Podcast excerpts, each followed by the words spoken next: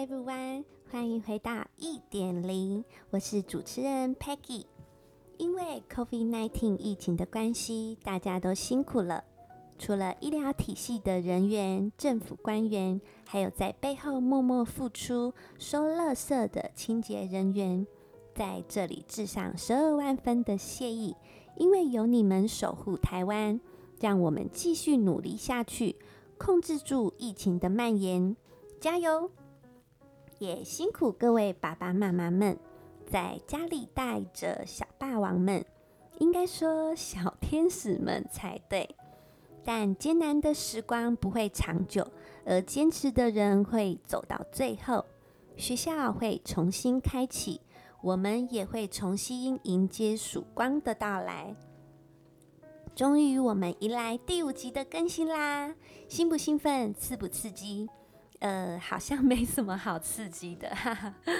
好，其实是我自己很开心，因为我坚持到现在，之后也会持续下去的，敬请期待。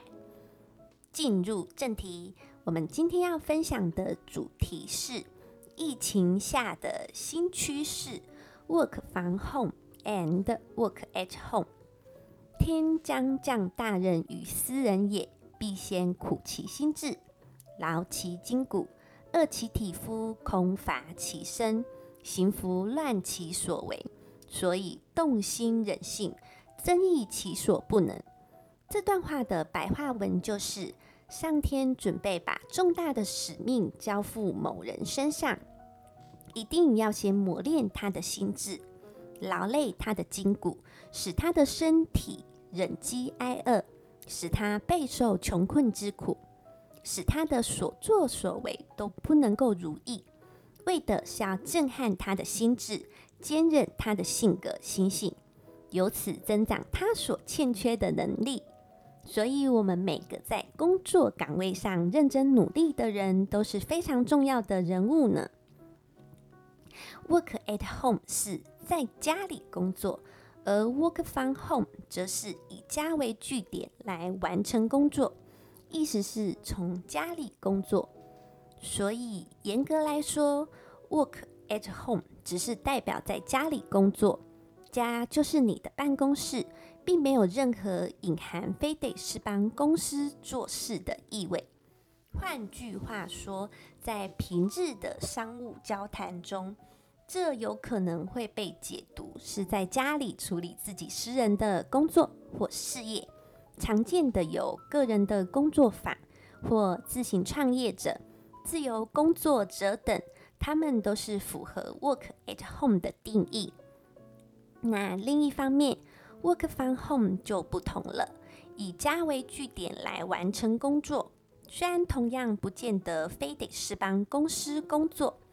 例如你可以是老板，但你不进办公室，反而直接以家为中心，在必要外出会客、签约时才出门。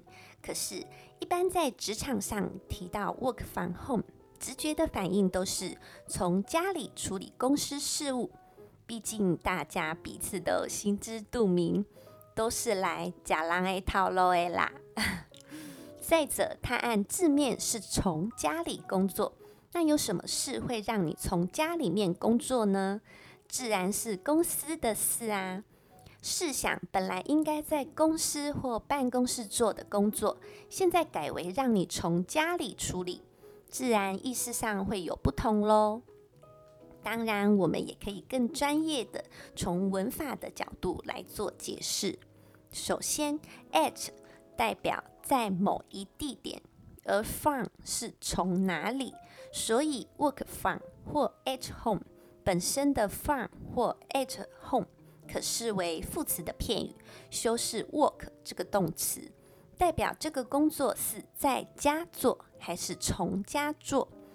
举例来说，这工作本来应该在公司里完成，结果负责此工作的人以家为据点，不进办公室，直接从家里把它做好，那就是 work from home 了。因此，公司可以有 work from home 或 work at home 的 position， 端看业务的内容和性质咯。应该进办公室工作的职务，获准在家处理，以家为中心来办公，那就是 Work From Home。如果是本来就是让你在家里面做的工作，你本来就是以家为办公室，这是 Work at Home。这样这两个之间的差异，大家有比较清楚了解了吗？那接下来我要分享自己在疫情下发生的真实经历。我因为要制作 Podcast 的节目，需要麦克风，因此在今年3月上虾皮购买麦克风。结果4天后，店家私讯我说没有货，没有办法出货给我。得了，我一边感到诧异之余，内心 OS： 这款麦克风居然这么热门，现在是花黑盆。一边呢，我又重新寻找有贩售同款器材的店家，询问到了一间，并详细确认过有没有货源，然后几天可以到货。确认完毕之后，我就刷卡下订了。正感到开心之余，店家私讯我说他看错商品型号，这款已经缺货一段时间，问我要不要订别款。我当下只觉得，我的天空今天有点灰，我的心是个落叶的季节，我不知道如何买麦克风，所有的店早已经全都缺货。这就是我当下的心声。然后我开始疯狂的搜寻，问了31间贩售的商家。因为我的个性比较急，对于想做的事，我总是希望能够尽快的做到位，要么就要做到最好，要么就不做。终于皇天不负苦心人，我找到了一家，但其实心中怀着忐忑不安的焦虑。一是我观看商家，他没有任何的评价，那种心情就是你要买一个东西，你很需要用它，但是他没有评价，就变成说你就是要相信他。那二是我就想着会不会被骗呢？因为现在大家都缺货，厂商也没有货源。于是我心中就嘀咕着，进口的货柜也由于疫情的关系全面停摆，怎么它还会有货？而且有一个重点就是，它比我本来看的还要便宜300块。于是我心中着实是焦虑症，整个都压起来。一直到收到货的时候，我心中的大石头才落下。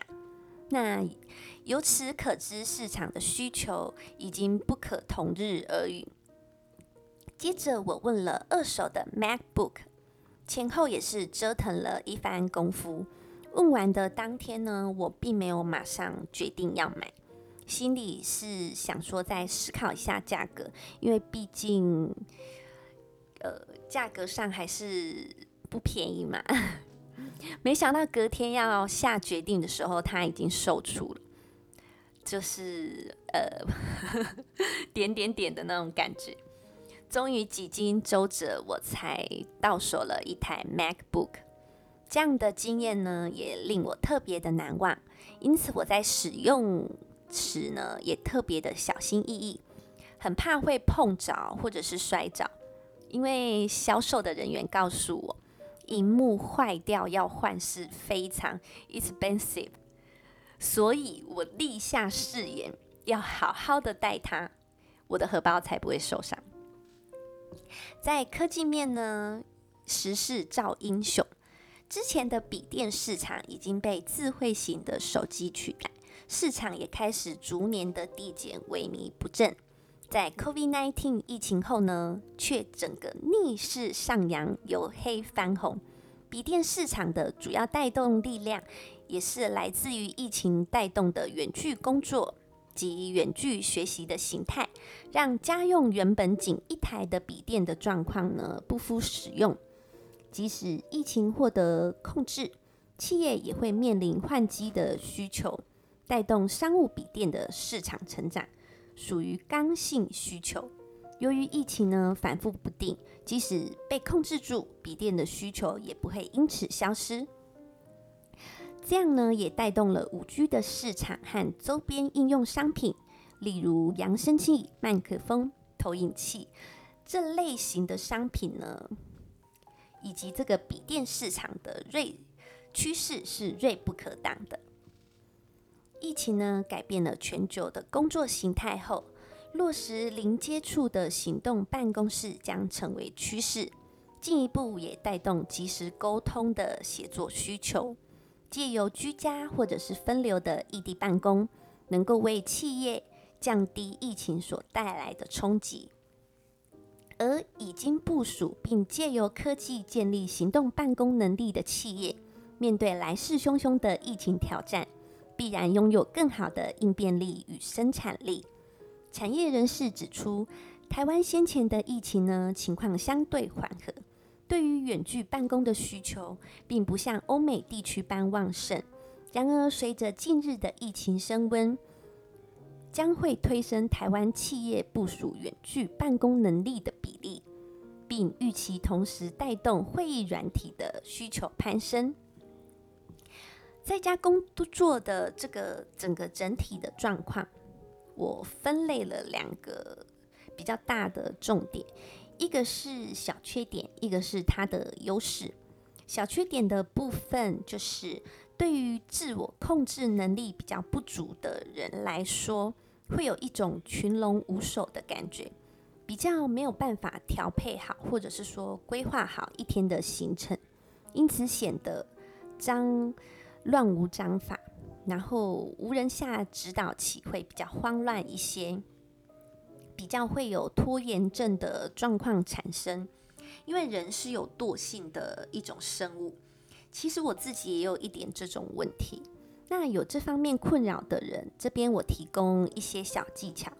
你可以下载规划行程的 App， 把每天要做的事情或者是要完成的项目填写上去，或者使用便条纸一样把要做的事都填写上，最好把时间也标示上，例如什么时候要开始，什么时候结束，写得简洁明了清楚，帮助会越大哦。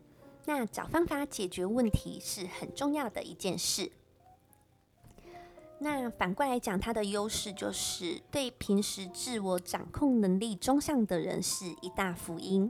因为呢，免去了通勤的时间，他能够更专注于工作，并且有效的运用时间，把什么时间该做什么事安排的恰到好处，不用装忙，也不用太多的社交，比如说团购啊、讨论追剧、聊八卦等等的，会对于他来说能够有效的提升工作效率。也免去尴尬且多余的世俗社交。举我个人的例子，我不喜欢没有质量的社交，所以在家工作对我来说反而能够提高我工作的品质与效率。最后想跟大家分享，如果你是用 Apple Podcast 收听的听众，要给我5颗星的好评哦，支持 Peggy 创作节目。也可以留下你的建议，或者想对我说的话，或者你有什么想要跟我分享的主题，都可以留言告诉我哦。点开节目的资讯栏位，里面有我的连结网址和今天分享内容的深度资讯。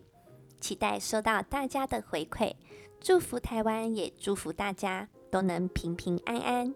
谢谢大家今天的收听。